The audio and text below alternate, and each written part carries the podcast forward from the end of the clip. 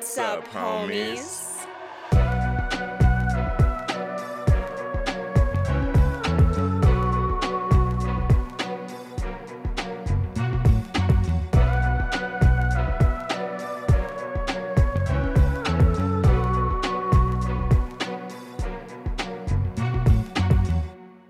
What's up, homies? I'm Erica. And I'm Roshane. And as always, thank you so much for hanging out with us today as we dive into another spooky movie. And this time it's my turn. That's right. I've got the power now. hey, with great power comes great responsibility. And I've used I I threw my responsibility away, but I did use the power. The only reason I say that is because I kind of cheated a little bit uh, because I got one movie, but technically I got three. Yeah. And then within those three, technically you kind of got 12. yeah, I did. I got a lot from my pick from my from my week. But the good news for anybody who's perhaps been waiting for it is we are going back in time. Back, back, back into time. We are leaving 2022. For we are, real this time. We are departing um, well, we're departing to multiple years because, like I said, I got technically three movies from my pick because I wanted to do Tales from the Hood, mm-hmm. but it just didn't seem right to only cover the first one, especially because we've had two sequels to it that have come out in more recent years. I don't know. It just didn't seem right to only do the original one. Yeah, that's very true. Plus, like, I feel like a lot of people have already covered the first one. So, getting to talk about all three, I think, is going to be a very interesting conversation because they are similar, but oh, do they deviate from one another? Yes, yes. Um, Tales from the Hood is iconic, point blank, period. If nothing else, first one should be on your roster uh, to watch or to be rewatched but I'm hoping that for anybody who has maybe missed the boat, like it just took off without them on uh, Tales from the Hood 2 and 3, that maybe we can sway you one way or the other let you know which ones are worth checking out. And then of course i'm we i'm sure you guys want to know our our thoughts on the classic um, one. So yeah, this kind of like a buy buy three get one. Wait, no, buy buy buy buy one? three get two free. Well, yeah, or buy one get two free. there it is. we got there. It's a sale. It's a sale. Very, that's the that's the biggest point. It's a sale. It's a really good sale. Um, but I am excited to talk about these movies. These are for you first time, all three, right? Just two and three. I've seen the first okay. one before. Uh, gotcha. Three, I didn't even know existed. Quite frankly, that one that was a myth to me before you brought that one up. So that'll be exciting well, to talk about. And and and to be fair, three just came out in 2020, um, and it was uh, Syfy, like it, it, premiered on Syfy and ran on Syfy so if you don't have cable mm-hmm. i think mm-hmm. three was really easy to miss unlike i said it came out in 2020 that black hole of a year right. where everybody was watching the same things we've been watching so you were probably on tales from the hood one y'all are probably revisiting that one totally missed the new one but that's all right because we are here to fill you in on that one mm-hmm. um but before we break these movies down, because like I said, we've got three to break down, so no time to waste. But before we go into it, we've got to do our scare scale. I feel as though we should just talk about all of the movies in general and how scary they are, because for the most part, they all have a very similar tone and vibe. Yeah. Um, the scares don't really deviate from one to the other. Uh, you could say maybe one is a little bit more intense than the other, but as far as scare scare, I think they're fairly the same. Mm-hmm. Um, so we're just gonna do a general scare scale for all three tales from the hood. So Roshane, scale from one to five, five being the scariest, one being the least. What are you thinking? I'm thinking I'm thinking one and a half, like across the board. because the thing is like these stories are are interesting and at certain points they do get kind of gory and there are some images that are definitely disturbing that you have to look at but nothing scary overall like the tone still manages to stay light in places even when it gets really really dark and so like i don't know i just didn't ever feel too scared watching any of these and so for that i think one and a half across the board would be solid for me Yeah, I, I would agree with you there. It's it's not scare heavy at all. If anything, maybe the real life consequences, the moments that are more rooted in reality are scary. But as far as the more devious side of things, it's never too far. It's kept fairly lighthearted. So I could see maybe this being, I've said this before, but I feel like this is a really good introduction to horror movies. Mhm. Um, some people might qualify these as horror comedies. Ah, they're Eh. they're not quite there for me, but I do think that there is a lightness to them, like a light quality that makes them feel not so hard to swallow. right Um, so yeah, it's just that that lightness that I think prevents it from going up too high. True, true, true. But without further ado, let's go ahead and hop into all three of these bad boys. So, homies, we are entering into spoiler territory, so you have been warned. But today we are talking about Tales from the Hood 1, 2, and 3. All three of these films were written and directed by Rusty Cundiff and Darin Scott and are starring a plethora of people, but most notably Clarence Williams III, Keith David, and Tony Todd. A good storyteller can whisk you away to a land filled with magic and whimsy, or they can escort your mind into the dark depths of the underworld.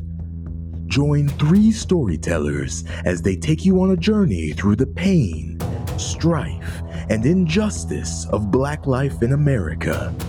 This is Tales from the Hood. Insert zany funeral home hosts crafty political confidants, and story time with a strange little girl here.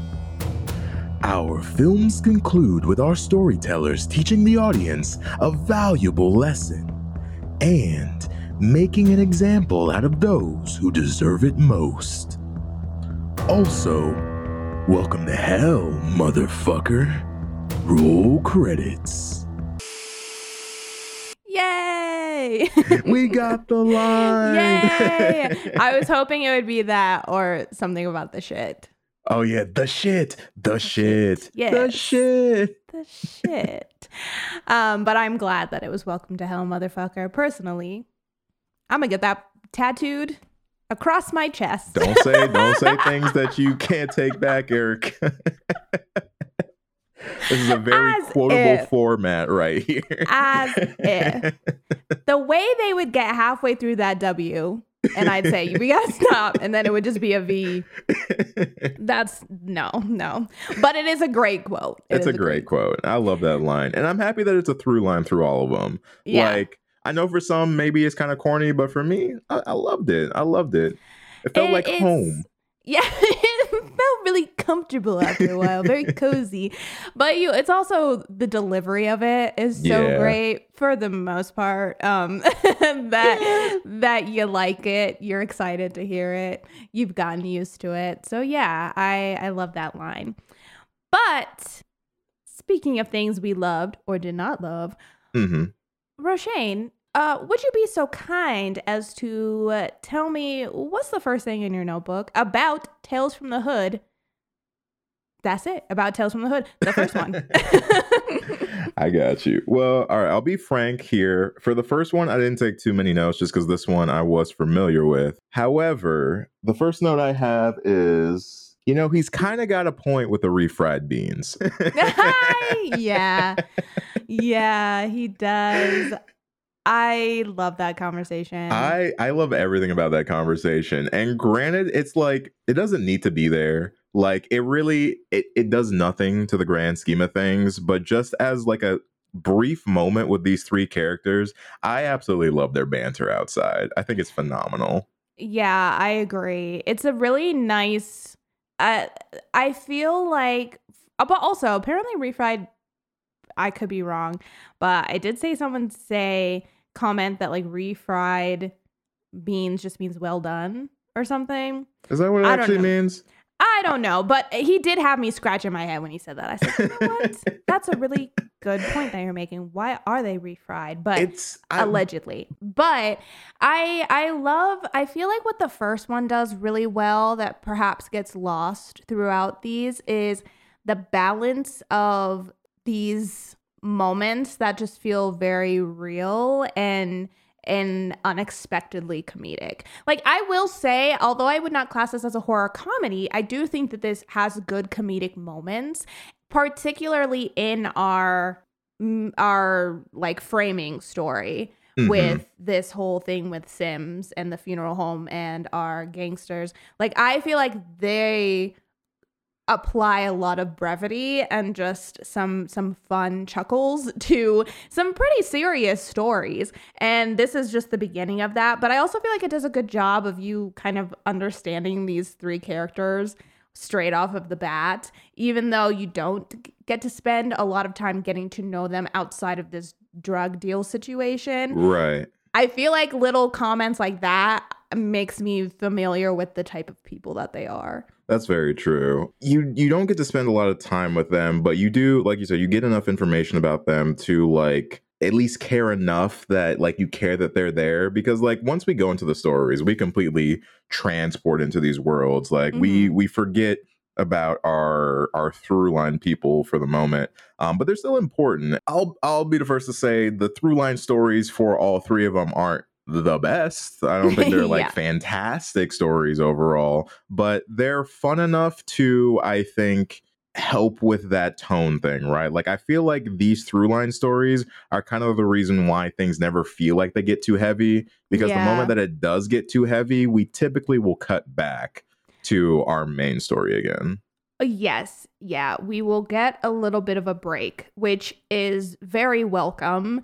And I think particularly this first one works, this first through line story for me, framing story, works so well because Clarence Williams III is Mm-hmm. absolutely killing this Mr. Simms character because here's the thing it's he's not really in the grand scheme of things he's not really a character in the in the sense of he doesn't have anything more to him than being the st- the storyteller. And i feel Yeah. like that can be really tricky because we still have to be engrossed in what he's saying. We still have to kind of care about him as a as a character. And at the same time he is tasked with kind of distracting our our three guys he has to lead them around and kind of distract them from their goal Right. but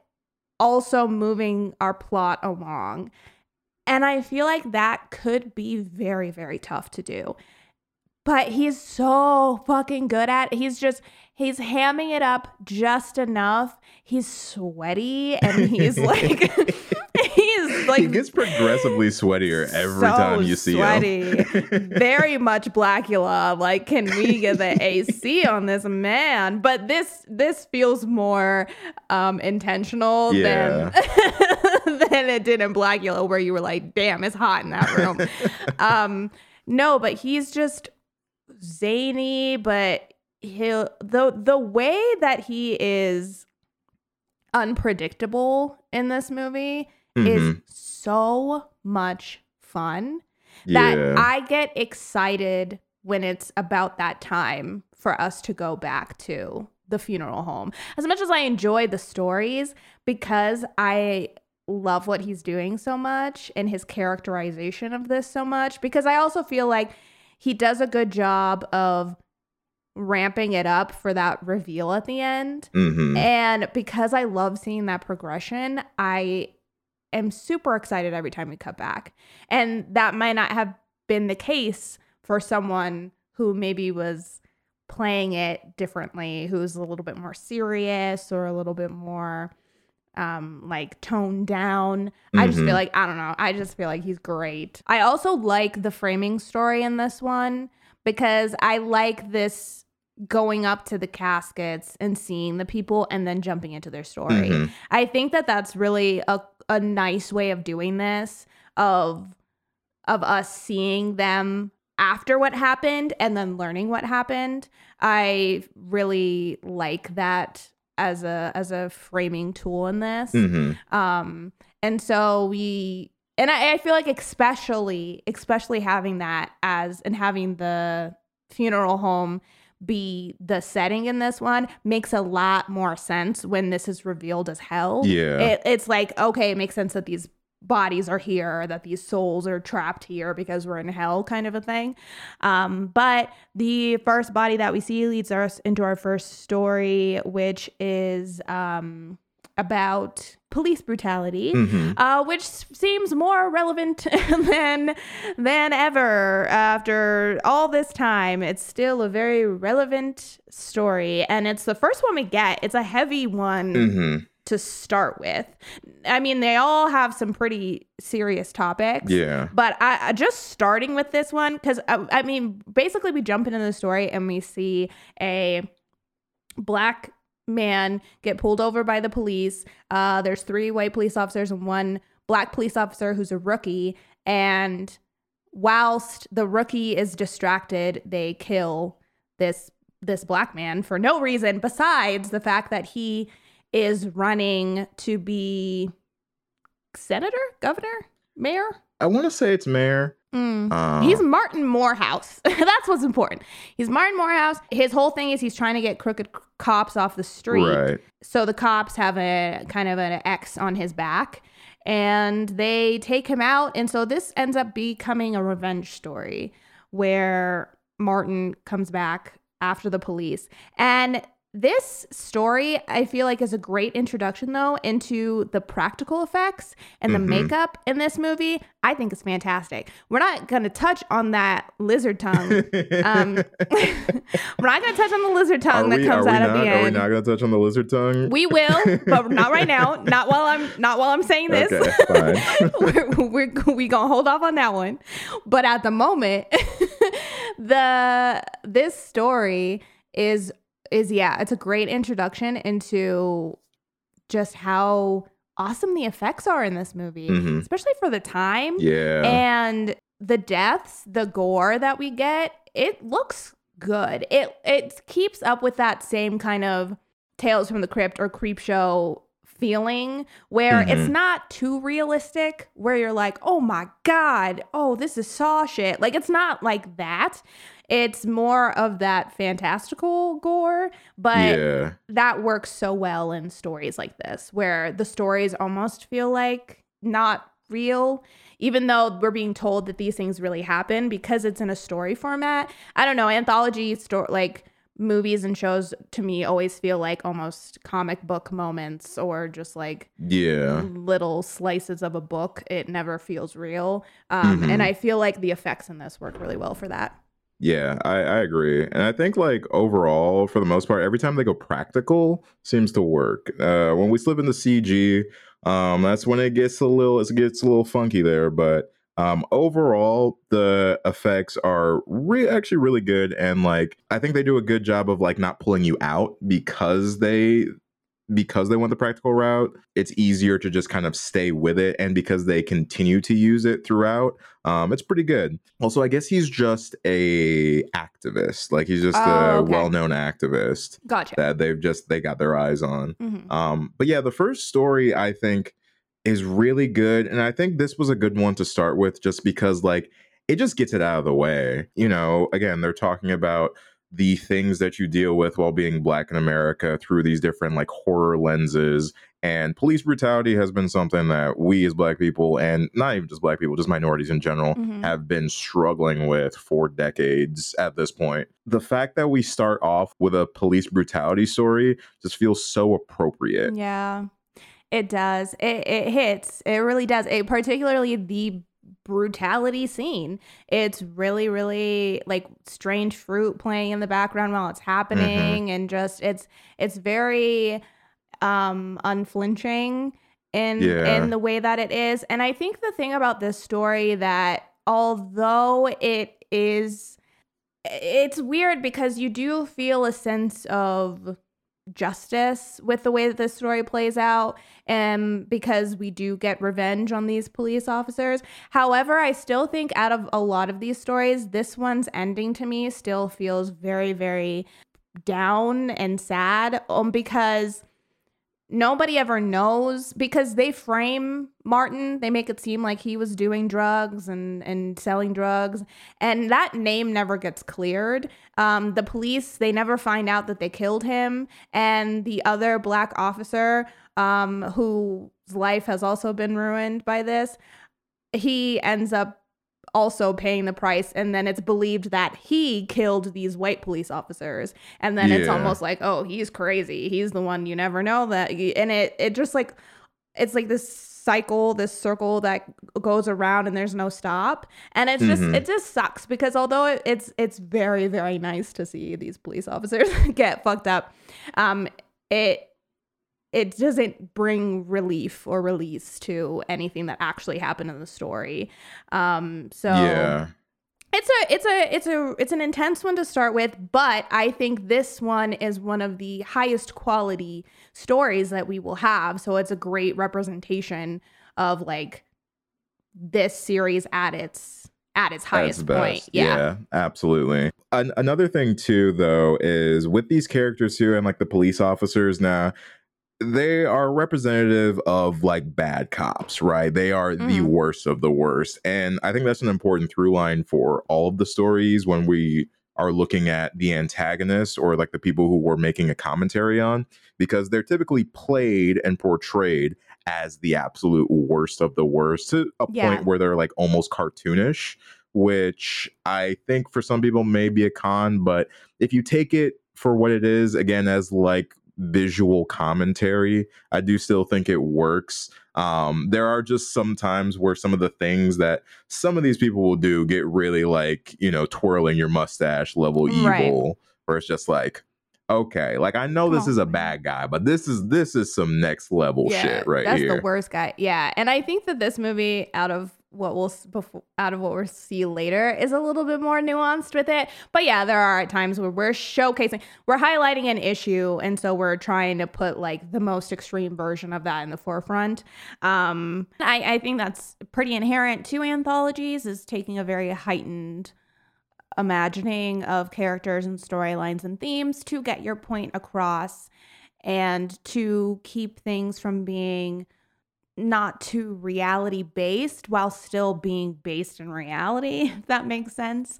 So, yeah, yeah, of course, we're going to be seeing a very specific version of a lot of these characters, but putting a spotlight on the worst attributes of these people. And not to say that there aren't people like this, but it's never going to be a, a more nuanced, minimized version of them.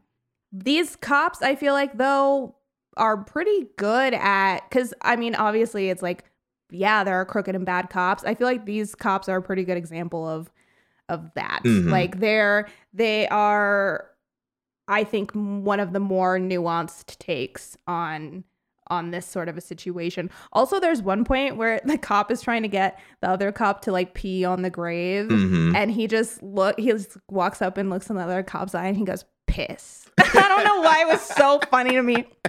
Dude, I laughed about that for it was it, I laughed about that for a minute and I I felt like shit because I was like this is a very unfortunate thing that is happening right now but it's just the way he looked in his eyes and went piss. yeah, I but I just wanted to mention that.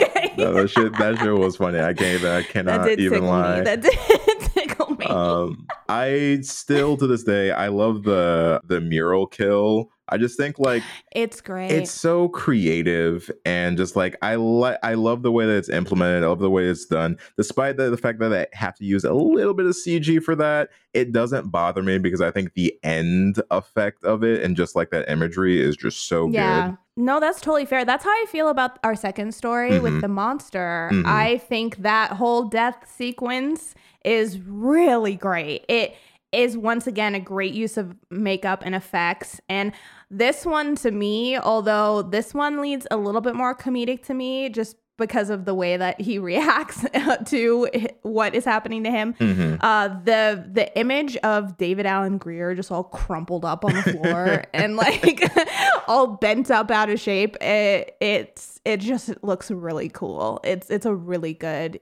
good use of the effects. Yeah. Um, but yeah, our second story is an abuse story. A little boy who claims that there's a monster living at home, and we find out that the monster is his mother's boyfriend. Mhm. Um, I really like this story. We've got a lot of something I do want to mention. You said like this. I think out of all of them, this cast is the most stacked. Yeah. Um, and I I read an interview with Rusty Cundiff that he did with IndieWire, where he mentioned that at this time, like that they made this movie, um, like in the '90s, m- a lot of black actors could not get work unless it was for black movies, black sitcoms, you know, things like that. So people weren't really checking for them all the time. And so he said that with the budget that they had, it was a lot easier to get actors that were big names because yeah. Like the A, they wanted to do a movie like this, but B, a lot of them were in between jobs or were looking Mhm. for work. That's something that I never really thought about because I feel like there's a lot of times where I do look back on these movies in the 90s You're like, why are why are all these prolific black Yeah. people in these films? But it's like you would have these big chunks. That was a very specific time where, unless it was considered a quote unquote black production, black content, um, yeah, you might not get the job. So I'm sure there were times where they were like, yeah, I'll do this because I want to do this, but also I want a job. Um, so yeah, I don't know. That was just something he said. And obviously that has changed over the years. So when you start to go into two and three, you don't, you can't quite afford the same actors Right. maybe that you Just like it's a great double-edged sword, you know, Yeah. where it's like, okay, you can't get great actors, but also those great actors are getting paid far closer to what they actually should be getting paid. So it's like Mm-hmm. it's a good thing. Um, but it is sad to like lose those actors for Yeah. these particular movies. but we've got a Disney Channel reunion because we have we have the mom from That's So Raven. We have uh, Trudy Proud from the Proud Mhm. family. We also have the little kid from Soul Food that says y'all y'all tearing the family apart or whatever he says, and also Rusty Rusty True. playing the school teacher. Yeah. I really like this this particular story mostly Mhm. because not only is the cast fantastic and everybody does a great job in their roles, but this one similarly to the police brutality one, um grounded in something very real and something that I think particularly at this point in time like in the 90s maybe wasn't as much of a point of conversation as it is today like domestic violence at home like the way that you handle your kids especially within mm-hmm. like black households like that wasn't a conversation that was being had one something that i i read in passing too about this particular one and like some of their early screenings for this when it gets into the actual violence portion of things a lot of people's initial reactions were laughter I Mhm. guess, when the mom gets hit and stuff like that, just because like it's a defense mechanism. Like we laugh at things that make us uncomfortable. Yeah. Yeah. But then with this particular one, the beating just keeps going and it goes on like two beats too long in in like an important way, I think, because like it goes on long enough that you stop laughing and you have to just sit there and like watch these poor this poor woman and this poor child getting beaten and like I think it really for that split second it really sits with you like how terrible of a situation this is and like yeah. how this circumstance that this child is in how that manifested itself into this um creature that he refers to as the monster because like for a kid yeah, that is some monster level shit. Like that is Yeah. so scary. Yeah. Well, and I also think too, 'cause I think it was very intentional to also have it be a little boy because I feel like you see a lot of instances maybe with like girls and that being a huge deal, but there is this whole idea of like, hey, this is happening to boys too. It's not just a like a a woman or a female kind of a thing. Um, and there's this idea of like will i be believed because although for him he's not believed because he is personifying this as a monster and so people aren't taking that seriously but he does say like uh, he told me nobody would believe me and there is this feeling of like you know little black boys going through a lot of shit in their lives and nobody really leaning landing out a hand to try and help Oh because they're just supposed to like get over it and be fine. Um, but in this case, we do have a teacher who is willing to probe a little bit more.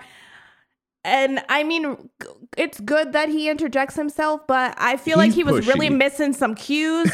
um, like, hey, some shit is going wrong. Can you shut the fuck up? Like, I do feel like he was missing a couple cues there. Uh, so it's it's one of those things where I do like the way this story unfolds because you do feel some type of way. I feel like towards the mom at first for the situation that they're in because like kids can't protect themselves. They rely on you to protect them. But then you really realize how serious the situation is and Mhm. like how far this guy is willing to go. And you do see that like she is scared and um does not know what to do. But yeah the teacher is a little bit doing the most. Also when the other little kid so he realizes um walter the little boy realizes that his drawings whatever he does to them ends up actually happening. That's how he takes down the monster. But he also does it to this kid that bullies him at school. He like balls up the paper. And so all the kids bones get broken. And the teacher it just was funny to like what kind of fucked up thing is it to say where they he fell they think he just fell down the stairs and broke all his bones? And then the teacher makes a comment like guess he had weak bones. It's like this kid is like seven and he just broke all of his bones. And you're like oh guess he didn't drink enough milk. I don't know. I just thought that shit was a, i thought that was a wild thing to say about the circumstances was pretty out of pocket. That was like, pretty out of why pocket. would you say something like that? That guy, he may never walk again. Oh yeah, my god. like, we don't know if he's okay. Like he broke both both of his arms and his legs, and you're over here making comments about his calcium. Like, Getting his come Netflix on, special. dude. yeah. Uh, but yeah, I really like the second story and Yeah. like another topic that is just really important, really important conversation piece. Um, and like you said, to it being centered around a young boy, I think is very important too, not just for the time, but I think just for the people in general. Because I agree with you. I think like as as a black male and talking to a lot of other black males, like keeping your emotions and things pent up, your problems and whatnot, it's very it's very common practice. And it's one of those Mhm. things where it's just like tough it up. And like that's a bit of toxic masculinity that I think um, goes across the board to every every race. But I do think that's something that's very heavily prevalent um, in black culture of just like grit your teeth and go through it Mhm. and like this you know having this piece boys do get bruised it's like it's important like boys no matter the race or where they're from whatnot they can also feel pain both physically and emotionally and it's something that needs to be a normalized piece of conversation. And again this is like a good thing i think that this is on a big screen that people are all watching together so that you know possibly we have the conversation about it afterward. Um i will say for me story number three is always where it dips. Um not that, not that story number three is bad. It's Okay. not that i think that this is a bad story it's just it is real real hard for me to get past the doll cgi it is just it's so hard I don't It- think it's that bad. really i I like the dolls. I actually love the dolls. I, I, I, you also know that I don't like dolls though, so like I have a bias here. Um, you're a little bit you're a little bit bent up about, it being dolls in general. I got a thing think. against dolls, all right, Yeah. but still, I don't know. They, I will, they're not, they're not my favorite. They're not bad. They're not my favorite. It's a funny image for me. So when the guy falls down the stairs, Rhodey, it's a funny image to me to imagine the doll just like sticking his little foot out and tripping him down the stairs. I know him. that's not what happens, but it's just because the doll's laying there after it happens. Mhm. Um, but yeah, I Oh, mean, wait, real quick. Sorry to interrupt, but like, just a quick shout out before I forget to just like the effects and the stunts. At least in the first one, they're pretty bonkers. Like mhm. there are some like great car stunts. There are stair falling stunts. Like from a stunt perspective, there is some intense stuff happening in this movie, and I Yeah. really appreciate that. Yeah, yeah, for sure. Um, yeah, because we have him when he falls down the stairs and bonks his head, and then promptly dies from that. hmm But yeah, the dolls is an interesting choice. I really like it. I like that all the dolls look different. I like that they all have a personality. I it's a it's a wild idea to have those be the things that attack. It's crazy to watch them just like eat That- him. that- but That's the part where But- I, I I check out. But and then when she pops up in in her in her rocking, chair, and is just watching them, it's a little bit silly, but I do love the whole thing with like the the slaves and their souls being put in the dolls and how they kind of come back when because of the disrespect that is occurring in in Mhm. this house. I do love that idea. I love Um, the I feel- painting. I, love how I the love painting, the works. and how they keep popping out of the painting. I don't. I wonder how they chose the roster of like who was going to go first, like True. what doll was going to be sent out on the front lines first. But eventually, all of them are out of there. I feel like this is potentially what you were talking about when you meant like the clearly evil situation. Yeah, because like Yeah.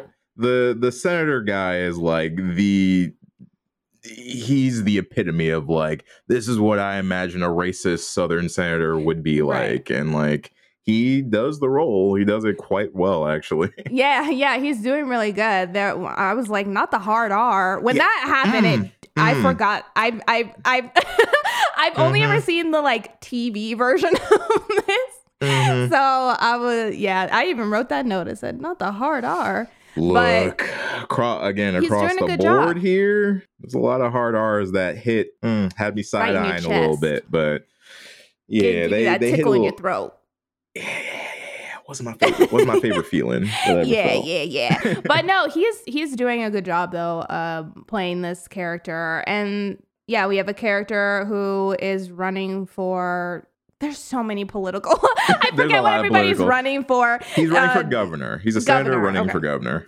senator running for governor who is very very much racist and but he is trying to secure the black vote tor- sort of a thing so he hires a black um publicist kind of i don't know the guy who who tells them what to say and Yeah. like d- clears their image up he hires him to help help out and it kind of touches on that the situation of like a there's this black guy who is willing to help this clearly overtly racist senator most likely to just help his career and like turn against turn against you know his culture and all of this just to help this guy which we will see again in the second one. It is done better in this one to me. Mhm. It's more subtle. Even as as overt as he is i still think it's more subtle in this one. Because i what i will say is i like that he is super duper racist like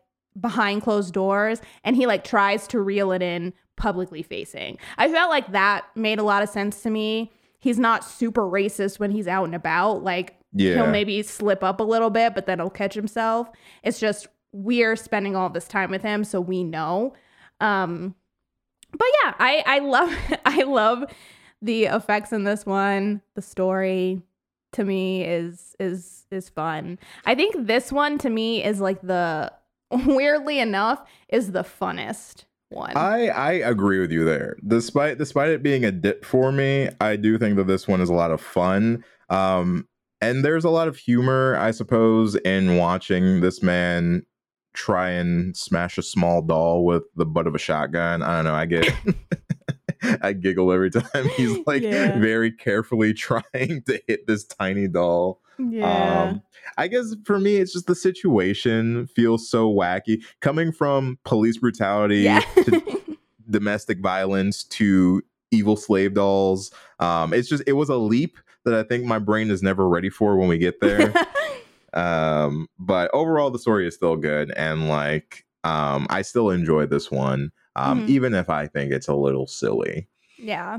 But that leads us into Crazy K, which is our last story, um, which is about like uh gang violence, Mhm. but also kind of about black on black violence. Mhm. Uh we have Hakeem from Moesha and he is and he is Crazy K and we kind of just follow his uh, what I do like about this one is I feel like I like first of all I like the commentary that they're making about Mhm. how you know we did all that fighting and all this stuff to like lift ourselves up and now we're fighting each other. And Yeah. why? Like what why are we doing this? Who is benefiting from this? Why are we hurting our own community? I love the way that they weave that story in and like the comparisons that they kind of make to white supremacists and and like the kkk and all of this different stuff.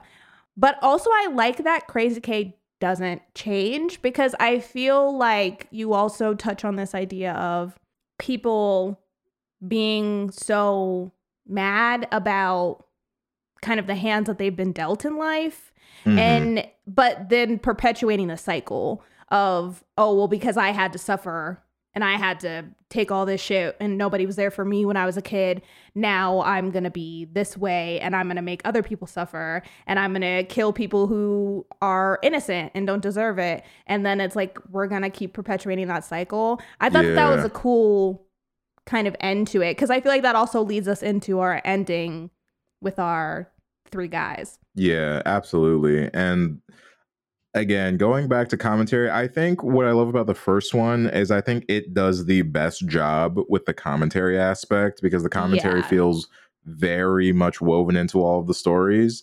And not only is it woven in, but the subject matter is just so prevalent because especially again in the 90s talking about gang violence and like what it's doing to black communities just destroying each other that's so important and that was Mhm. such an important conversation to have i think this out of all of them is the scariest one if not maybe not scary but the most disturbing one especially because you have to like go through that that series of images that you know like these are all most likely real images and it's just like that is that's rough. That is that is Yeah. really rough to see because like that level of violence does exist. These are things that are actually happening and worst off it's things that we're doing to ourselves and Mhm. it's definitely a fault of the system. The system puts a bunch of people who do not have a lot of means into one place and it's like survive.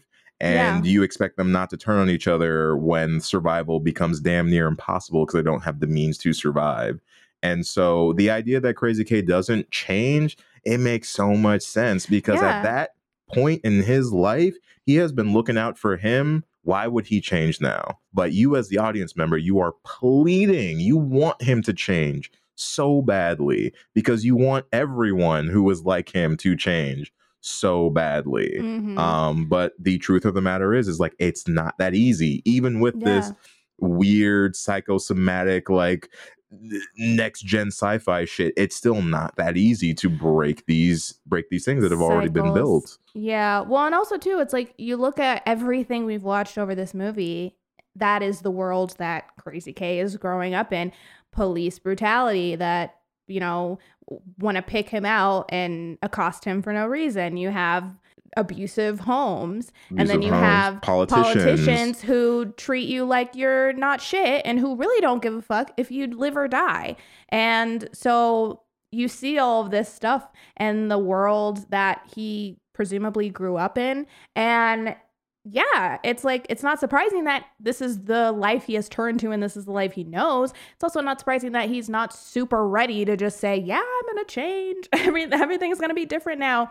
It's, it's just not, it feels more realistic for him not to shift this despite everything that he is seeing because he is seeing some horrific things.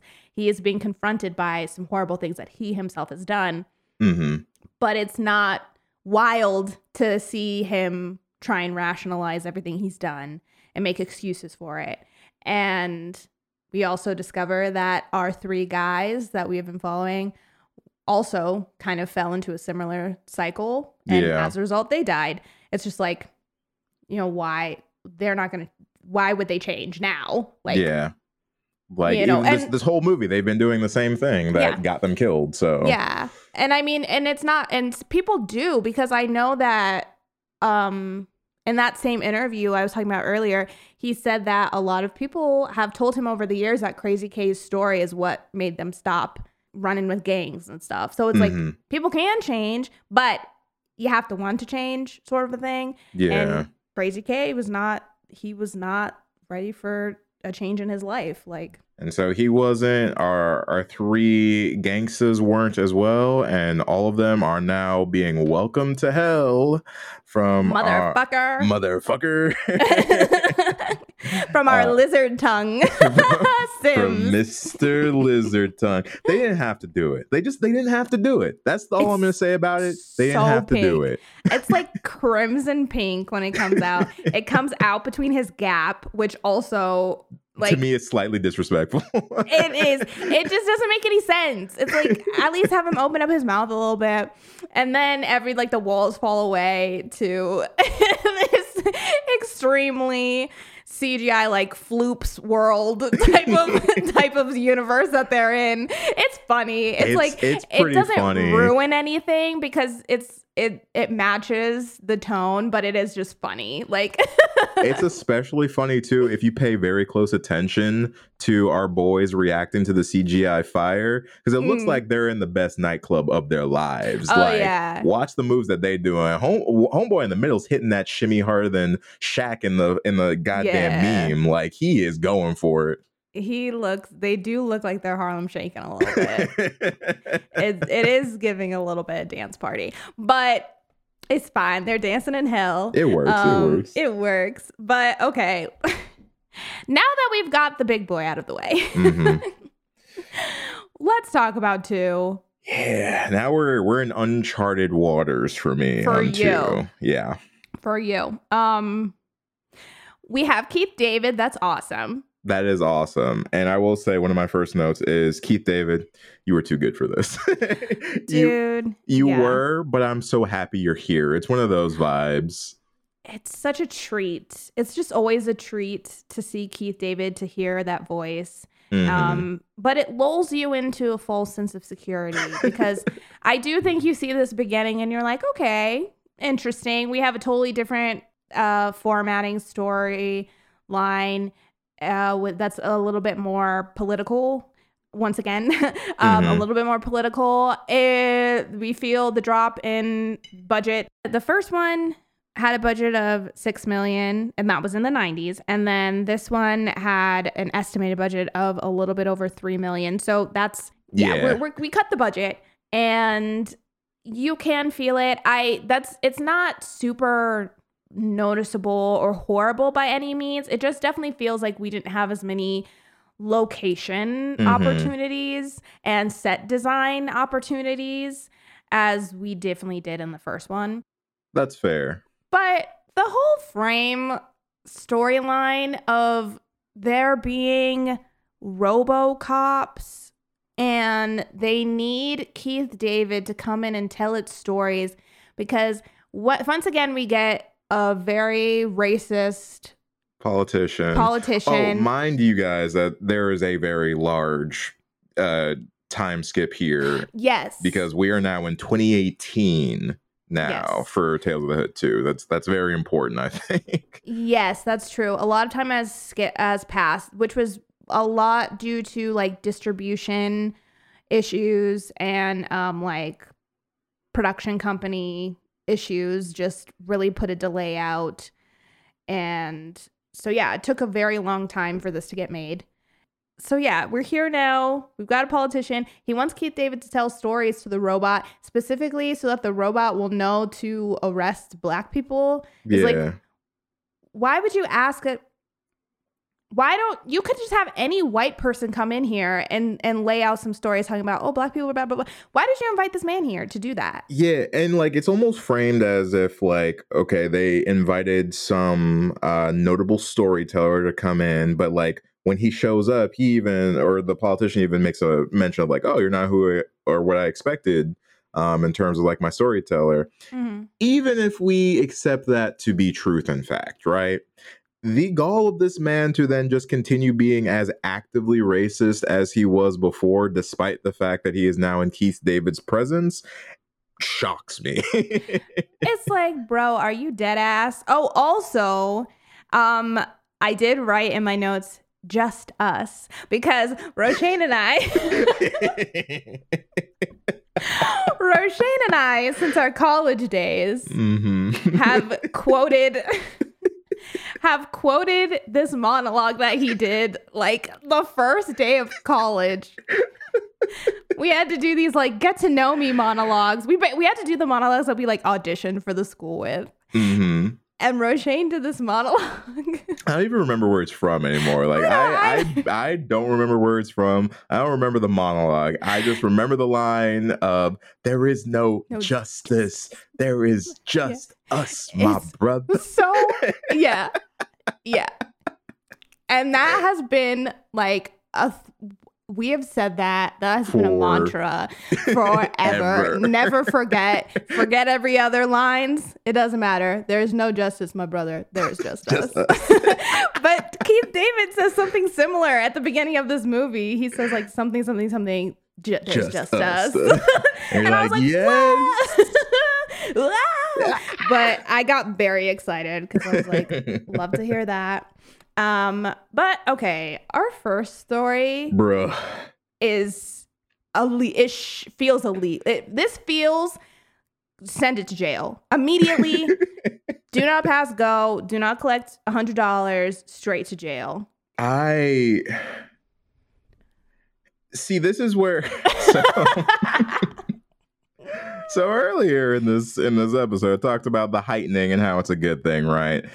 This, especially in this first scene here, this is when it backfired because, like, this first scene is just so ridiculously racist that I I couldn't take anything seriously. it's it's so ridiculous and the the way so what's it called it's called golly good golly Good golly. and it's like this girl wants to go to the museum of negrosity first of all negrosity bro i don't know The, specifically the white girl. There's a black girl and a white girl. The white girl really wants to go. Yeah, she wants to go because she has had this thing called a golly, a gollywog when she was younger. And it's basically like a caricature doll of a black person that she is like obsessed with. Like overly, over the top obsessed with. You would have thought that it gave birth to her and raised her as its own, which will come back around weirdly enough. But she's obsessed with this thing, so she goes to this museum specifically to buy one. And the, di- the guy's like, "I don't. This is a museum. Like, I don't sell the shit. I show it." And but they both go in there, absolutely no fucking respect. Like Zero. laughing in this man's face. They're like saying all of this crazy shit. And he's obviously irritated. They sneak it back in later. And so then you have the black friend is dating her friend's brother. So it's an Mhm. interracial couple. Yeah. And also her friend has slept with the black friend's Brother. brother. Oh, Okay. Which uh, I, I- uh, we don't even need to talk about the implications. what are we doing here? So there's this whole thing with they like role play as a slave and a slave master in front of this the friend slash sister in front of the sister wife. They role play. And then while they're doing that, she goes to grab this doll.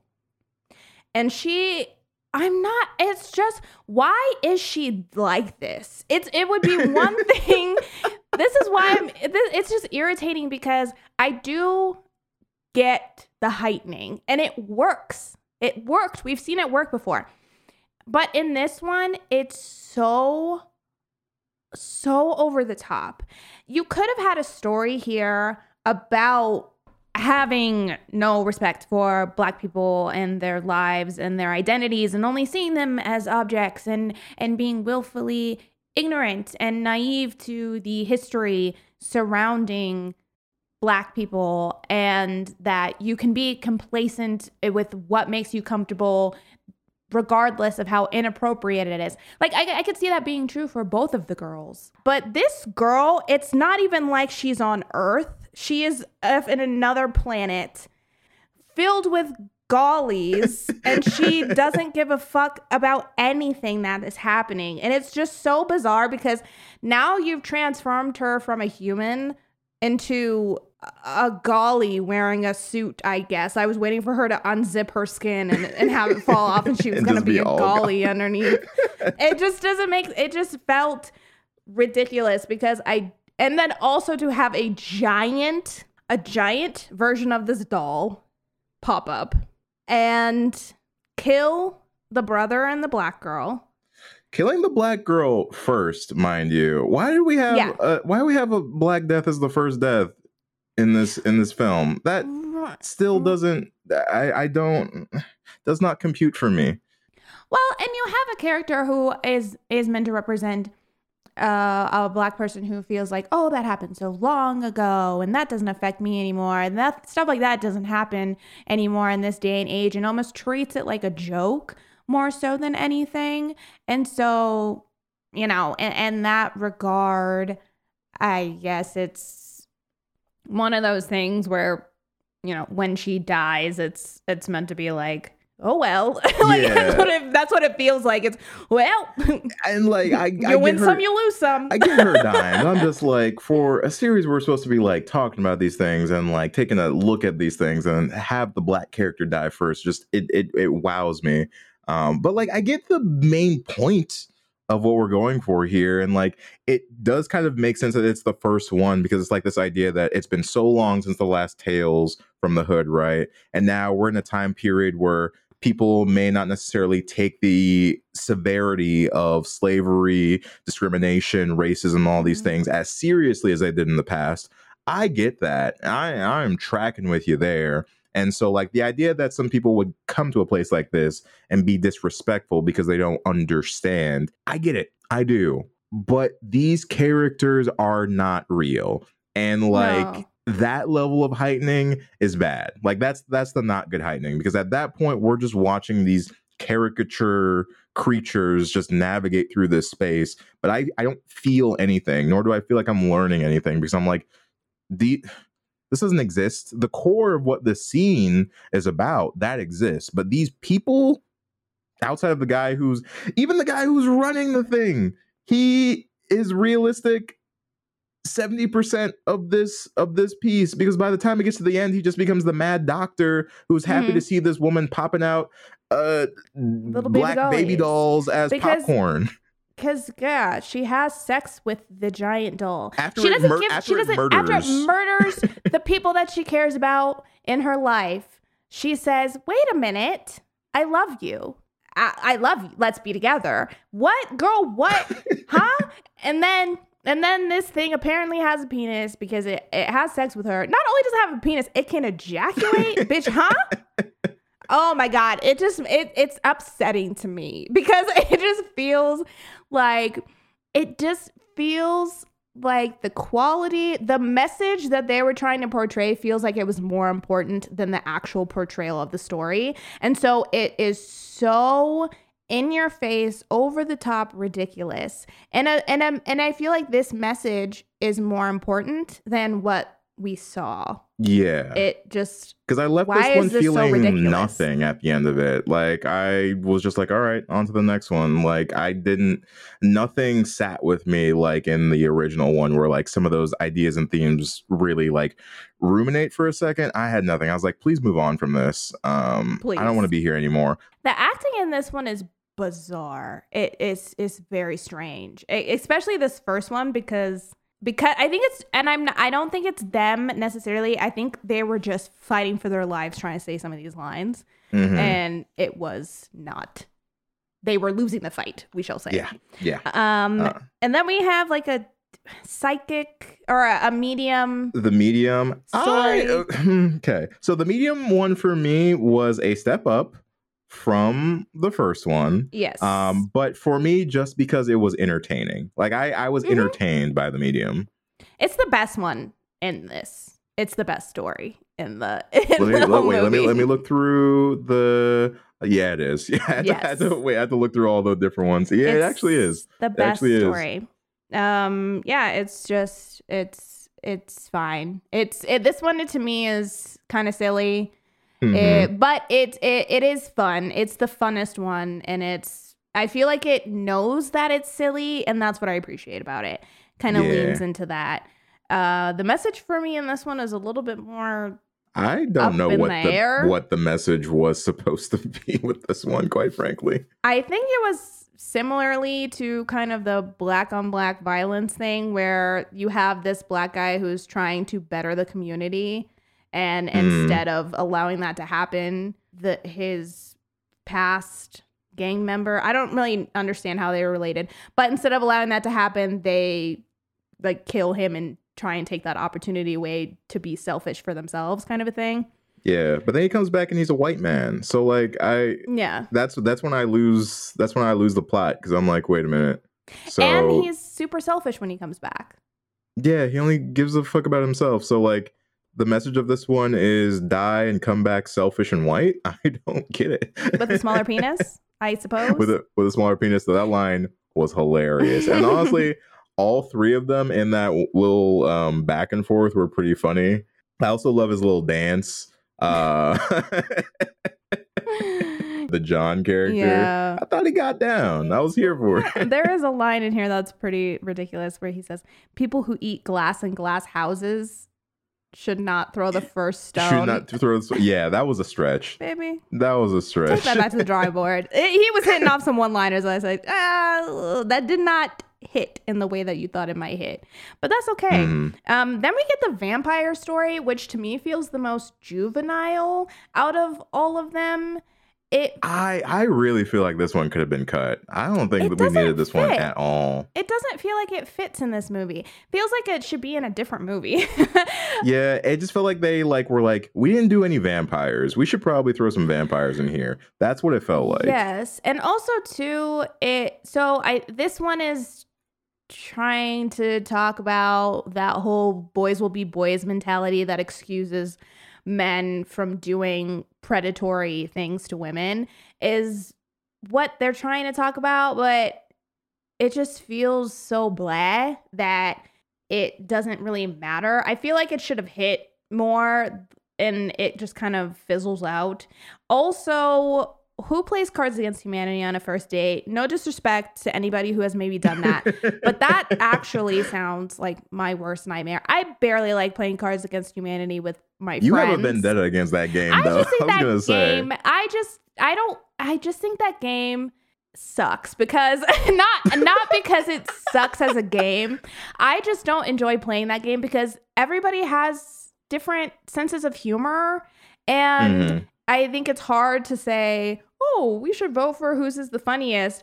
And usually it ends up just being the most random card. So even more so, it's just luck. It just comes down to Mhm. what card did you happen to get. Um, and yeah, I would never want to play that with people that I don't know because I don't, I barely know what their sense of humor is like. That's true. That's true. So we officially know that Erica has never won at Cards Against Humanity. I haven't. And I, I haven't. Nobody thinks my cards are funny. I will. I'll be slapping some bangers on the table. I'm over there like, like tee hee heeing, waiting for my cards to come. They read my card out and it's crickets. And I think that that, I just think it's damaging to a person's confidence. Is all I'm Erica, we got- saying. We got, more more uh, stories to talk about. We can't we can't harp on this. Sorry, but I, you know what I will harp on? Why did these girls? Why could they not see these girls on the camera, but then they show up on a camera later? Yeah, makes no sense. None. And then also too, like the the base plot of this one it goes in a very linear manner but what two the both of y'all are scumbags like both these guys are clearly scumbags but Mhm. like you guys are also clearly getting laid tonight. Like you are 100% getting it in. Why do you have to roofie them? Like like why still continue with that plan outside of like we need we need it for the plot? Like i you know what i, I mean? was I was wondering the same thing, but I guess it's because they they film it and Mm. they and they probably sell it or maybe they use they it do for some like extra nefarious yeah, shit with it I, or something. I, I think guess. that's I think that's what it is. Is they is because they know that they need to film it and yeah. probably assume that they would not get con- consent for that. I don't know. It just felt. It just. It just. It was just. It was meh. It was meh. But let's get to the last one because this is the one that I really want to talk about. Yeah, yeah, yeah. Let's talk about uh our, our Emmett Till callback. Um man, how do I feel about this one? I gotta I gotta go back and see what did I say about this one. Pisses me off. I had one note for this entire story, and it is this one was going so well. Dot dot dot. That's my only note. Dude, this one pisses me off. I feel like this one to me upsets me the most, even more than the golly one. Because oh yeah. Although the golly one is ridiculous, this one to me is borderline offensive. Yeah. I agree. And like, which is a wild thing to say because the golly one is also offensive. but this one is when you're dealing with real life tragedy, yeah. you have to be so careful about the way you approach it. And I don't like the way that this got approached at all. Mm. Hmm. Well, well, tell me. I I think I get where you're coming from, but tell me more. Because I don't like the whole this whole ideal of oh, respect our sacrifice and because you're not, maybe I just won't die because none of those people that died died by choice. This Yeah. it all happened to them in a horribly tragic, unfair way. And I don't like this feeling of, oh, well, because you, one black man, are doing things against your community, which, yeah, he's doing some fucked up shit. But I don't like this idea of like, oh, well, we're just not gonna, f- like, we don't want freedom for black people anymore if this is how it's gonna Yeah. be.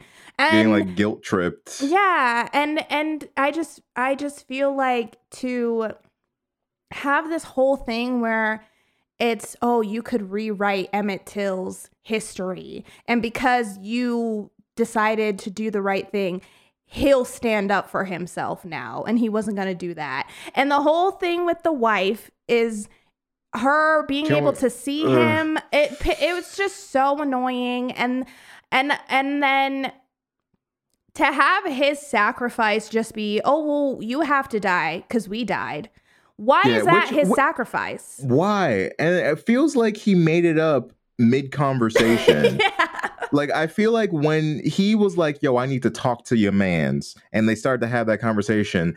I feel like halfway through, because he wasn't going along with everything he was saying, he was like, "You know what? Matter of fact." If you want history to not be re- rewritten, I'm gonna need you to die too. Like Yeah. before, I just need you to not, you know, be a shitty politician. I'm gonna need your life now. Like, yeah why are you making Emmett petty? What is this? Yeah, why is Emmett Till petty? Like, why would what? And and it just feels like it would have made more sense to me if his sacrifice was something else. Because the whole reason that he's working for Colonel Sanders is because he if he gets him elected, then he'll also he'll be able to be mayor or something yeah, something. he gets to move. Like it's kind of like a you up. take my job because I get a better job Yeah. sort of sort of a deal. So that is why he is so easily agreeable to do and say all of the things that this politician is wanting him to do.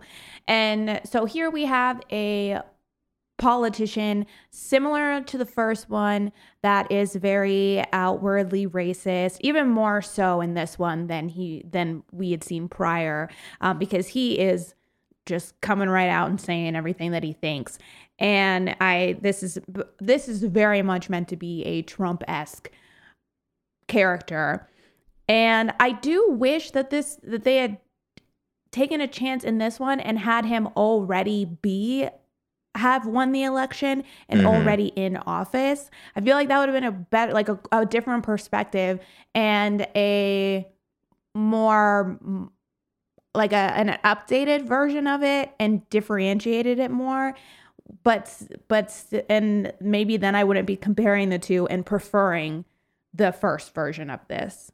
Um and if that's the case, if if he's fighting to get a better position, he's doing all this stuff because he wants to work his way up in the world. Okay, sacrifice something like that. You know, like like take away hi everything he's worked for or something. Yeah, because like the, the whole idea of the sacrifice too, I feel like just time wise and just like logic wise doesn't work, right? Because like we halfway through this shit, everything gets substantially more racist. And it's because it's this idea that like because we're bouncing in between Emmett's timeline and our present timeline and like Emmett hasn't done the deed of his sacrifice yet. And so the idea is because he didn't do that, the world ended up as racist as racist can be. Like we're in the absolute uh, apex of racism here. And so we get to this point where he's like, one, his wife is gone, full off the deep end racist. And then now we have the Ku Klux Klan cop police brigade coming in to attack uh, attack this guy. And so his sacrifice is he needs to get beaten to death by this police force that doesn't actually exist Exist. so that Emmett will do what he does in history, and then the police force will not exist. Like I don't, I don't get it. like I just don't, I, I don't get it. Yeah. it doesn't make no, it doesn't make sense because yeah, I don't understand. So just let them beat you until you die. Just cause. Just Just because. cause I want you to die. Cause I want to know that you die. like you need to learn this lesson, and the only way you learn it is by dying. So But it's it, uh, uh, uh, uh like I, I don't I don't know what to I just don't get it. I just don't understand this mindset because sacrifice is not it's about losing something that is giving up something that is very important to you. And so like yeah, you can sacrifice yourself to stand up for what you believe in or you can sacrifice yourself to protect someone else blah blah blah. blah but I don't understand it in this context. And I also think that to be like, oh, well, they sacrificed for you, you know, and, and you're not being respectful of that. They sacri- uh, it's first of all, I don't I still hate that they're like it was a sacrifice cuz like I said, none of these people chose to die. None of these people wanted to die. They were Mhm. murdered. um and also too, everything that came for that was for the betterment of the world or Yeah. of the United States. It wasn't just for fucking Henry. Like, you know, uh, why are we acting like it was like why is henry so fucking important and then also i'm sorry but like for the grand scheme of this particular plot if he dies well then colonel sanders is just gonna still close those polling booths so like saying. this is a this is an l like we're still losing here from him Right. dying So what did you sacrifice? That's why I feel like if he had gone back and he had gone up in front of cameras and been like, I denounce everything I said. Mhm. I don't support him. He would have lost being the mayor. He would have probably had to lost move. that house He would have lost like the house. those but are the whole- sacrifices those are those are sacrifices because that's what he's been working for. But if it was one of those things where he did all that, but he like, you know, I don't know, got to got to stay with his wife or whatever. I understand that all of these kind of have to end in a death, but I just don't feel. Or even if he if he did all that, he denounced it, and then he died later on because like Colonel Sanders sent someone after him, or or someone got mad Mhm. about it. I could see that like a white supremacist being mad that he denounced it, and then him Mhm. getting shot, maybe trying to protect his wife. yeah Do something like that where he is actively making that decision in the real world and not just like, okay, hit me with your best shot, Ku Klux Klan. Mhm. And then, first, also, too, there's a weird thing where like everybody's saying something different. Some people are saying gifted to, or Yeah. um some people are saying like appreciate the sacrifice that's been gifted to you and, And then, then half of them are are saying given. given, to you and then it's Like, halfway through they all finally they all decide on switch. one. Yeah. it's like everybody realized they were saying something different and they were like, oh shit, we should get on the same page. Also, in the end, when we like flash back and everything's normal and he's a ghost, I was like, not the ghost stand up where he like stands up out of his body and he's like, whoa. And then he stands up. His wife is crying because he's just dead on the floor. And it kind of pisses me off that she looks up and sees his ghost form and she just stops crying. She's like, hello, ghost husband. I'm like, he's still dead. like, you could keep crying, still be upset Yeah. because he's gone. I don't no, know. no, it just he- made me mad. He sacrificed. He sacrificed. yeah, he sacrificed himself. Oh my god. I just, I, I just Yeah. don't disrespect the- our civil right, like these huge pillars in the civil rights movement. Don't disrespect them like that. Don't put them in a movie talking about oh kill yourself. Like I, I just thought that that was mad disrespectful. I, you know, that's fair. And I, I think for me, the disrespectful part is just like you. I feel like you leave that one, you don't learn anything. Like I, Yeah. I was the same person before and after watching that. It did nothing to Mhm. like sway me into some like, uh, and like even if I'm not necessarily the person that it's directed towards, still like I feel like the overall message in that one is very muddy. And so it just feels very super preachy muddy. and it feels unfortunately like the kind of story that you don't that you worry would be in this kind of anthology series. You know what I mean? Like and then it is, yeah. and so that's unfortunate, I Yeah. think. And I like the whole idea of like, what if segregation continued? I Mhm. like that idea. I just think that they could have done that and left these historical figures Out out, of it. completely. If it had just literally been about that, I actually think that this would have been a cool idea. Yeah. Like, yeah, let's explore that. But And also exploring like the black politician and like everything that comes with that is also Mhm. an interesting place too. And like especially in 2018, I think is a nice time to be doing an analysis on that. But mhm. that's not really what we get here, unfortunately. no, it's also the longest one. Like, cut this shit.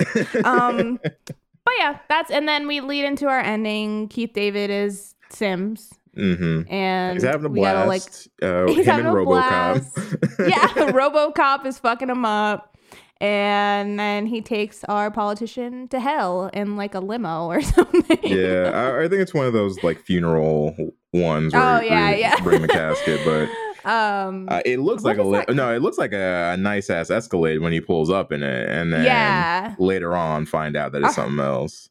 a hearse? Is that what it's called? Maybe I'm not the car guy. You're talking to the wrong one. don't ask me yeah you you'd be happy you got Escalade out of me, quite frankly. Um, but actually, funny enough, although the through line story in this one is nonsensical, um, Mhm. it's enter- it's still entertaining. Like every time I go back to it, I'm like, yeah, what quip do you have to say, racist politician? yeah Okay, Keith, what do you got to say?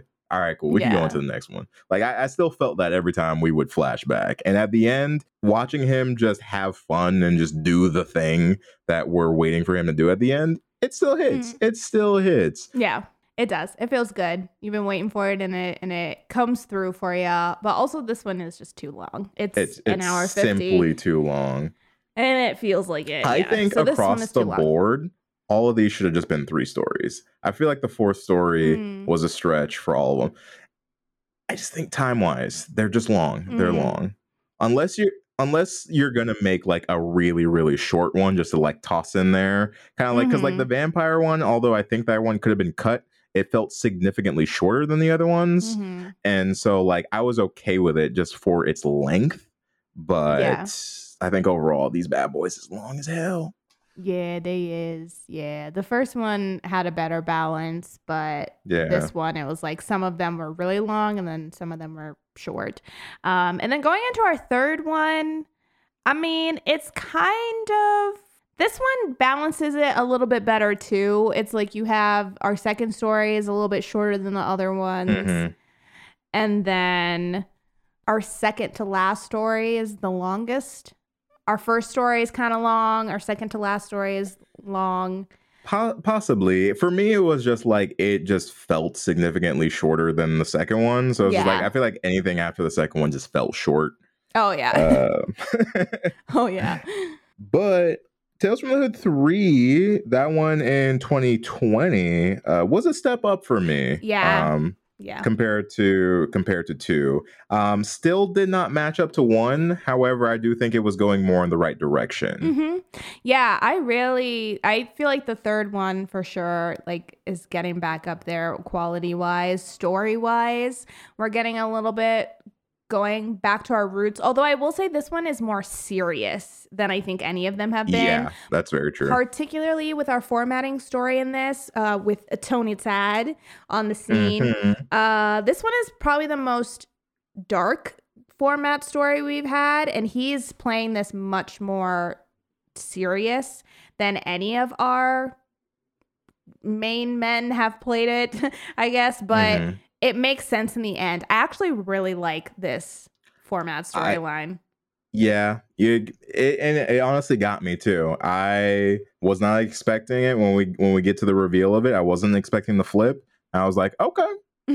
usually these are pretty predictable, but you Mhm. got me with this one. I can't lie. Yeah, this one flipped it on its head for sure. Where I feel like the second one kind of already gave its hand away because they knew we were expecting it.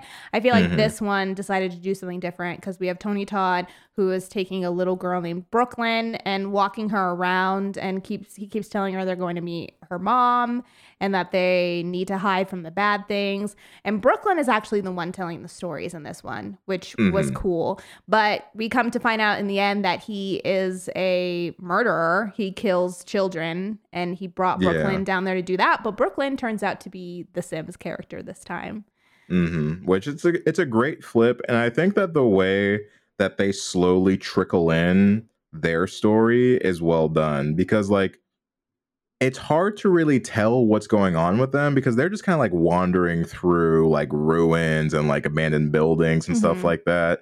You don't really get a sense of like where we are, like what time period we're in, like what's going on. Like a lot of it's just like these two characters in this place Mm-hmm. and it's kind of just trying to figure out like what what are we what are we talking about here like what is this Yeah. I will also say uh this one to me also, especially with this framing story, starts to bring back some cool shots. And it brings back more of I feel like the experimentation that they had on the first one where they would really Mhm. do some different things with the way things were shot. I feel like this movie brings that back in. I feel like the second one was a little bit more simple and traditional in its shooting style. Uh, This Mhm. one to me kind of starts to take some some chances again, which I really like. Um, but yeah, we've got we've got four stories in here that actually I like. I, I enjoy all of these stories. I think that the the first one is a good is a good opening story. hmm It all of these movies touch on the same topics for the most part. Um, so this one I is kind of touching again on. I feel like maybe maybe gentrification. i that's what i was gonna say too. I feel i feel like this was a gentri- gentrification story.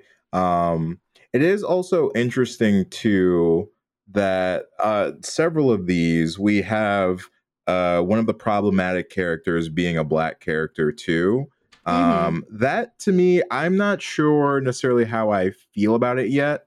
Um i'm still kind of mulling it over um but i do think like it elevates the conversation when it's not just cut and dry like oh this is a non-minority doing this to Mhm. a minority. When it's like a minority doing it to another minority the conversation i think varies. So having the the landlord be be a black guy for this one evicting a black family was uh, it's an interesting framing I Mhm. think. But I I do think that it is a compelling framing because like you just you you really want to see how this one plays out to kind of like understand everything. At least I did. Yeah.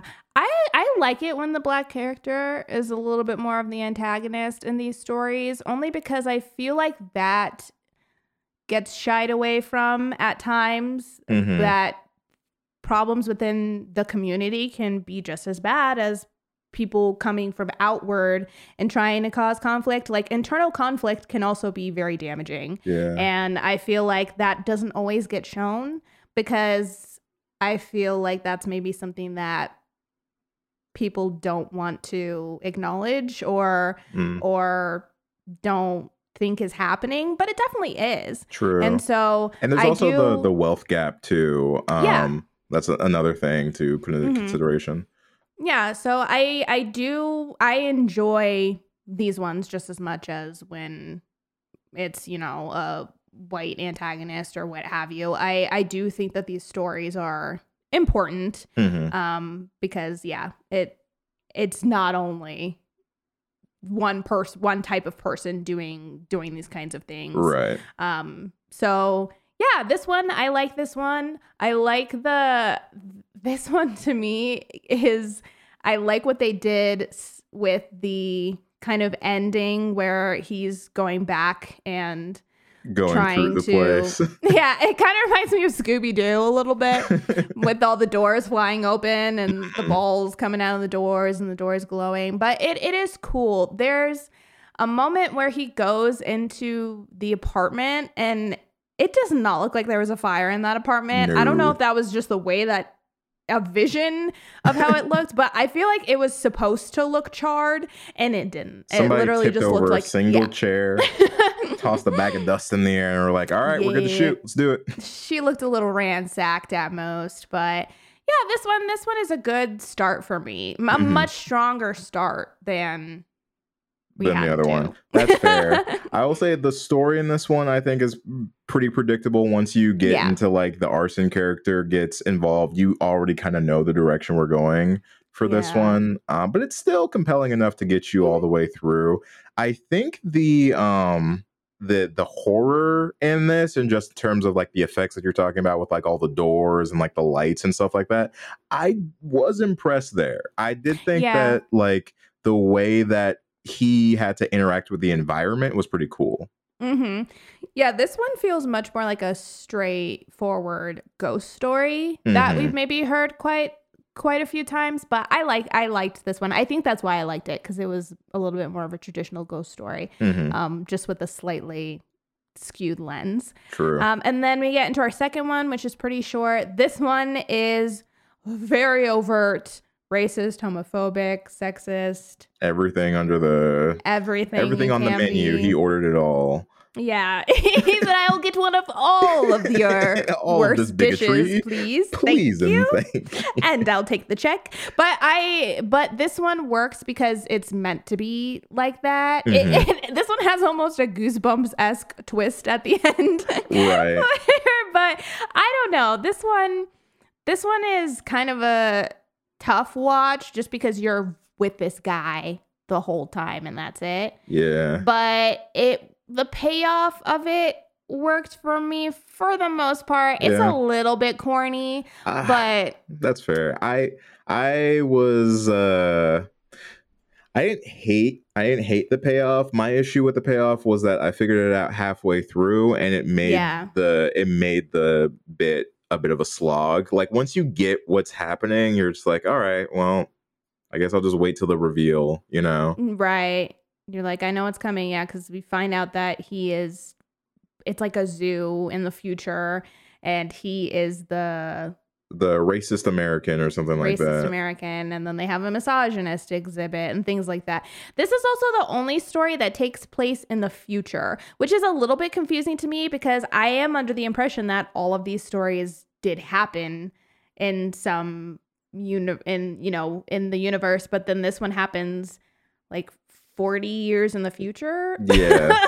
like this one's more of just like a story. It's weird because like every time we were told a story throughout this franchise, it's kind of like framed like, oh, this actually happened. Mhm. Um, but then this one is just very blatantly just like, a, oh, this is just like a, a fun tale Yeah. that could or could not actually happen. Right. Which was interesting because yeah, this is that's the only time that we get that sort of a story.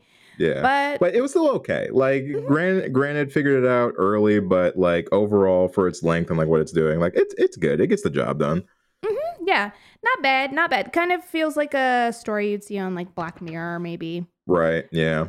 but we also have our third story, which is also a story we've seen told a couple times before. Mhm. It is a body switching story where we have an older lady who is wanting the body of a younger lady, but they frame it as the younger. It did not take any convincing for this girl to be like, let's kill the old lady. right? she was ready. The the older lady tells her one time that she does not think she's a good singer.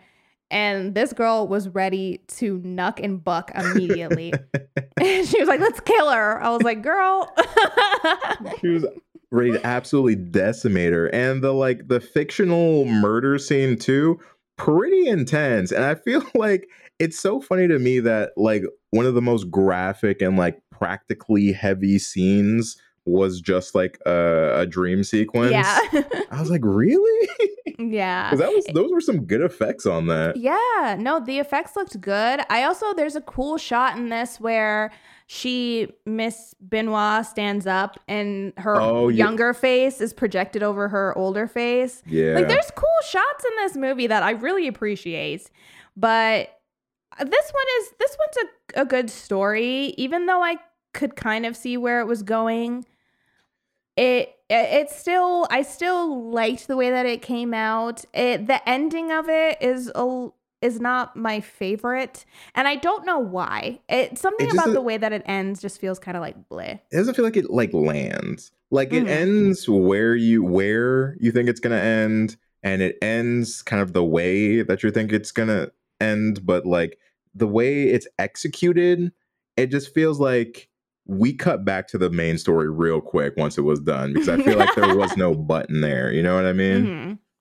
Yeah, and there's also so in the end, she turns into they switch bodies because the the guy right yeah. the the boyfriend helps them switch bodies. So now the old Miss Benoit is now in the younger body because she wants to get another chance at being a singer that she never had because it was too racist at the time when she was first coming up.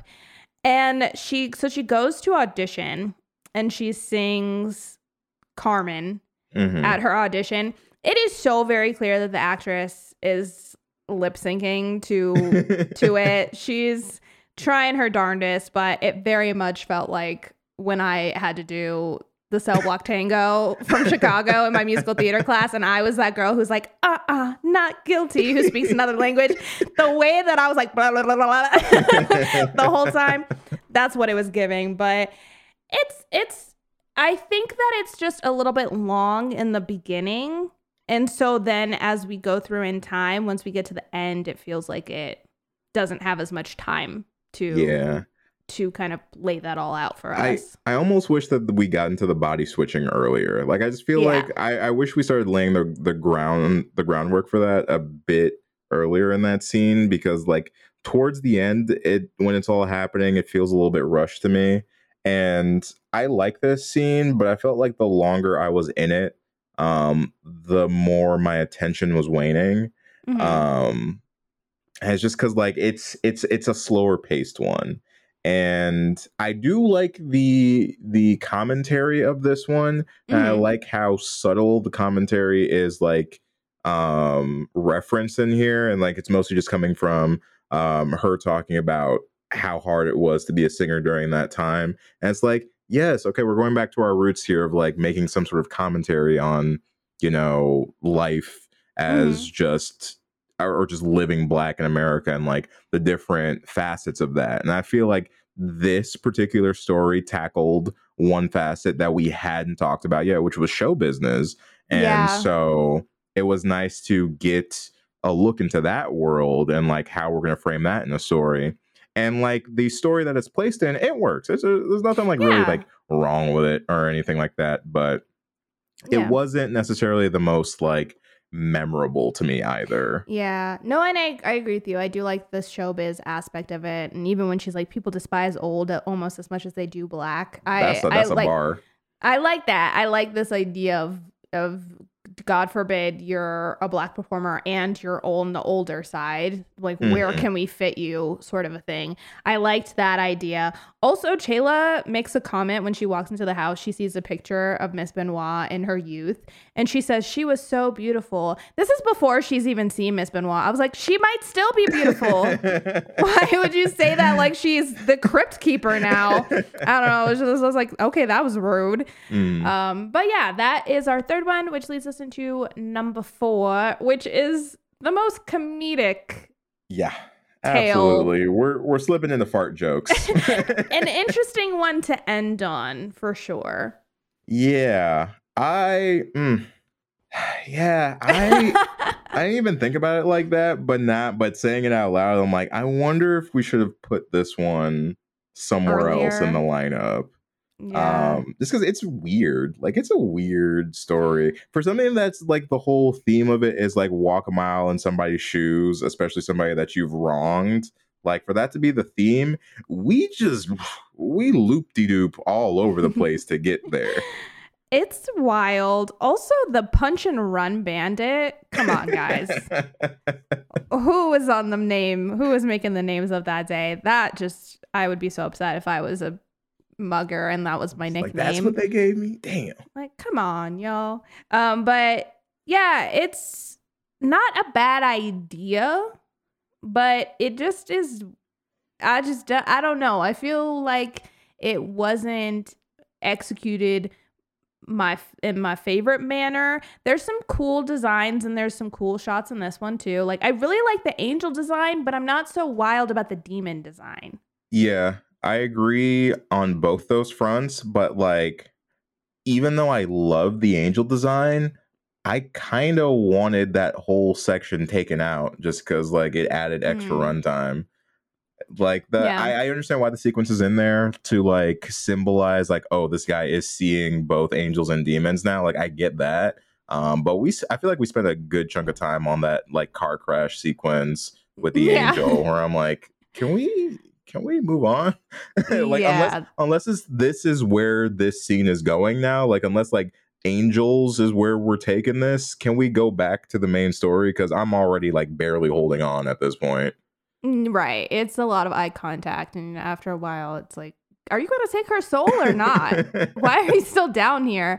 Uh, but yeah, there, I do like, once we get past the shit and fart stuff, I do like the watching everything else happen to his body because now that he's decomposing, apparently this man's a one shot killer because he punched this guy so hard he killed him. yeah And then now, so now he is decomposing but still alive. yeah because he put on he stole his shoes and so um he was cursed to now feel everything that this guy is feeling which is death without Mm-hmm. Yeah. dying um you know what would have really helped in my opinion or at least for me is if there was some acknowledgement from him that he killed the guy.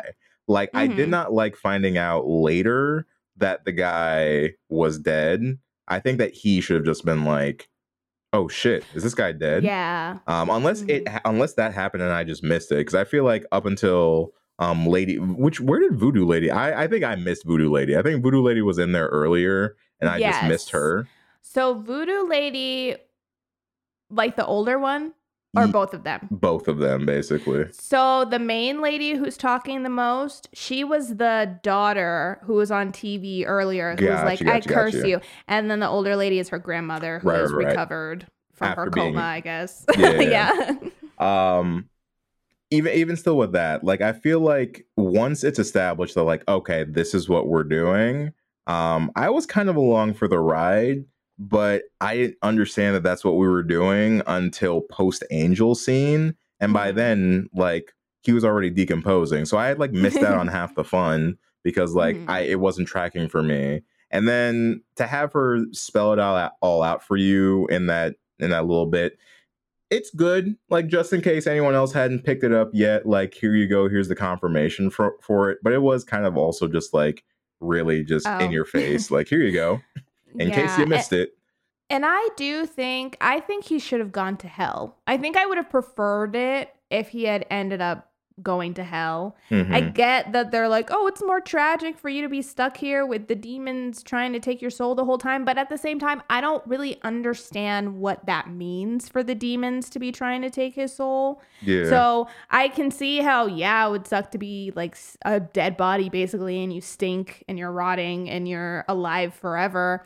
But at the same time, I don't understand why, if he can't die, can he not just get up and recover from what has just happened to him? I don't know. I just feel like being dragged to, if they had made it seem like being dragged to hell was going to be better, and so he did all this stuff, but then it turns out being dragged to hell was worse Mhm. or something. I I don't know. I just feel like watching those birds, watching those birds just do the do the matrix weave all over his body. punching at him and it was all jerky and his body was like, like I don't know. It was just a little bit. It was a little silly. Yeah. Similarly to the opera one, I just feel like this one couldn't stick the landing. Like it knew what it was going for. We eventually all got there in terms of like what was really happening, but the execution of the end just felt kind of meh.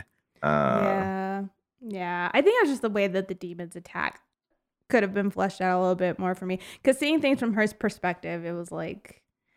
It's just it was it was like the Grinch when he's like rah, Yeah. rah, Yeah. rah."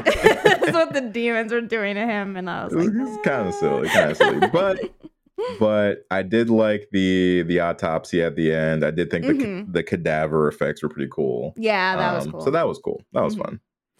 But yeah, that is it. And then, like I said, uh, the little girl takes Tony Todd out. He gets decapitated. That's another one though, where it seems like now he wasn't already dead. Whereas in our last two, they were dead by the time they went to hell. Like they had just Mm. died of earthly circumstances. But then in Mhm. this one, the ghosts killed Tony Todd, and then she Yeah. takes him to hell. To hell. Yeah, unless unless being beheaded by the ghosts of the people you killed was part of his hell punishment. Right. I could see I could see that also being an avenue that they were going down. yeah. But yeah, it seemed like he he died of he- natural causes or something. yeah, some something along those lines. But I again I like the twist. Um part of me this is gonna sound really terrible. Part of me kind of wishes the bag stayed on the girl's head just because I feel like it was more menacing that way. hmm I, I'd agree with that. It was, yeah, just see, seeing uh, someone else's voice come out of her out of her mouth. Those bags were really cool, though. I did Yeah. like that. I thought that that was a really cool look, and to have all of these kids be kind of faceless, I thought that was Mhm. really cool. agreed, Agreed. I did enjoy the bags, but yeah, that that wraps up the third one. hmm So, in lieu of rating these, I think what I would actually like to ask you is which one was your favorite story out of all three of them, and which was Mhm. your least favorite story out of all three of them? Okay, my favorite.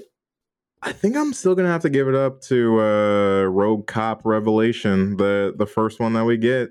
Okay. Like, I feel like that particular that particular story, I think, really it really encapsulates what Tales from the Hood is going for. I think. Mm, Like it tells a somewhat horror story while still making a commentary on something that is extremely prevalent um, to the times and the people watching it.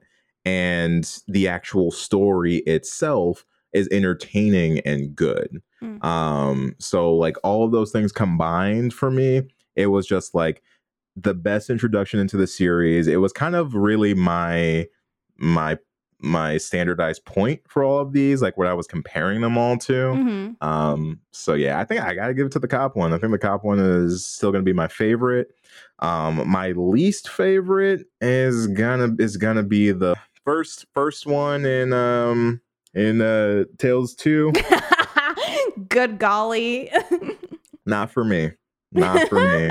Like uh that one was rough. And I will be very happy to never have to sit through that one again. And if for some reason I want to watch Tales from the Hood too, best believe I'm gonna, I'm gonna just skip that one. I, Yeah. I got no no interest. don't do it. Don't do it to me. Okay. Um, I think my favorite uh, I think I'm gonna go with Boys Do Get Bruised. Okay. Um, because I just love the imagery of that one. I Mhm. love seeing it through a child's lens and having it be this monster. And I just think the film work in that one is my favorite, changing the perspective and seeing the shadow of the monster, but then we see that it's actually just a guy and and then even just the way that he gets taken out. That one to me is pretty simple for a story, but I think I love it because they made it complex with the way that they chose to represent everything.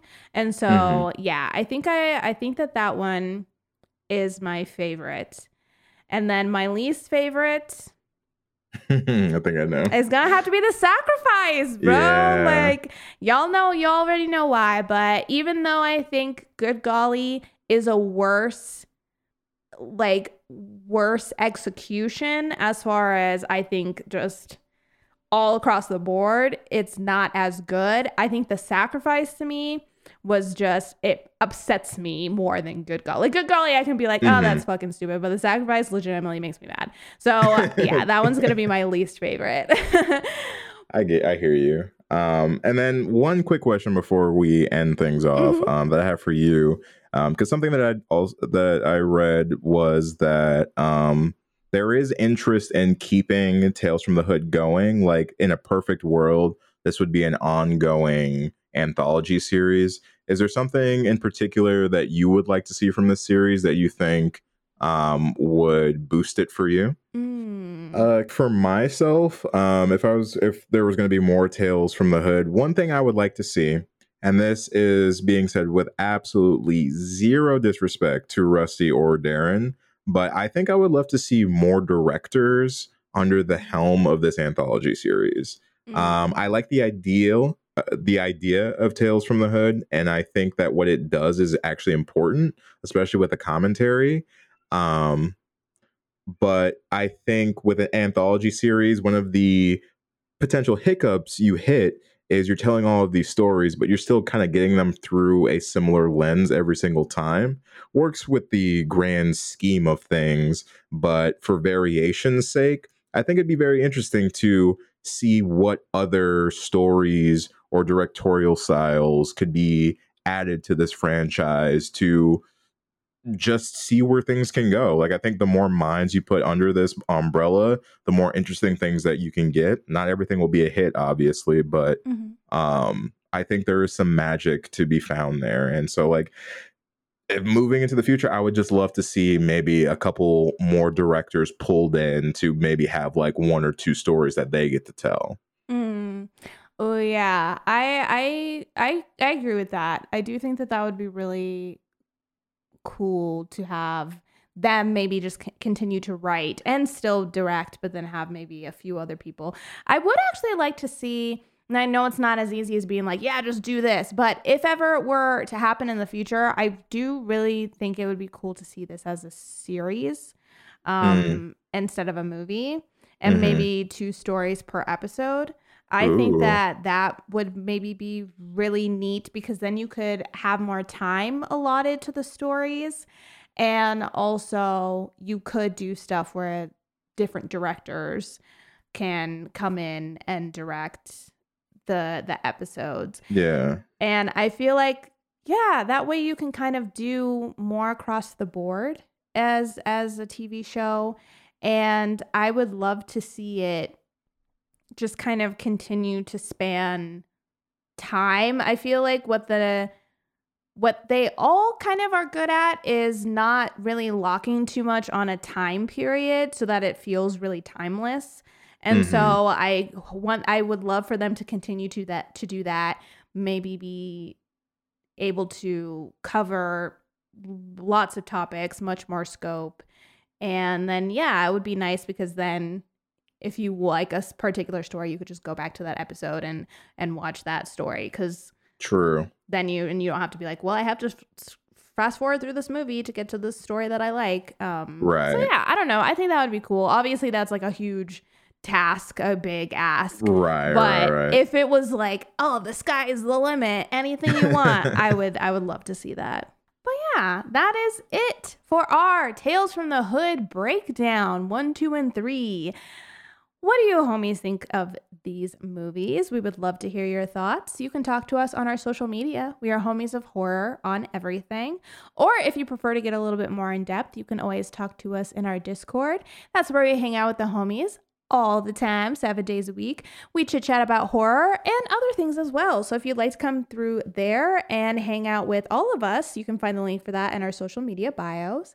And you can always email us. We are homies of horror at gmail.com. You can email you can email us requests, recommendations, and business inquiries.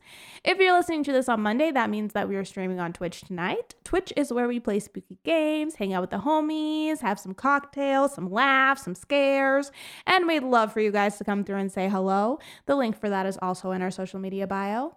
And last, but certainly not least, if you are so inclined, we would very much appreciate it if you would leave us a rating or a review. The more ratings and reviews we get, the better. Recommends our show to more listeners. And we just like to hear what you guys are thinking of the show. So if you have an Apple account and have not done so, you can do that over on Apple Podcasts. Or if you're listening on Spotify, you can hit the stars underneath our name to leave us a rating. We would very much appreciate it. But that is it for us today homies. Thank you for hanging out with us during the breakdown, and we will be seeing you guys next time for some more black horror content. Catch you next time, homies. Bye. Shit. yeah. Follow me. Oh, yes. yes. Now we gonna get the shit. Woo! We gonna get the shit now. More ring around the rosies, huh? Oh, yeah, the doo-doo. Sick of fucking his ass. The poopity pop. We gonna get the shit.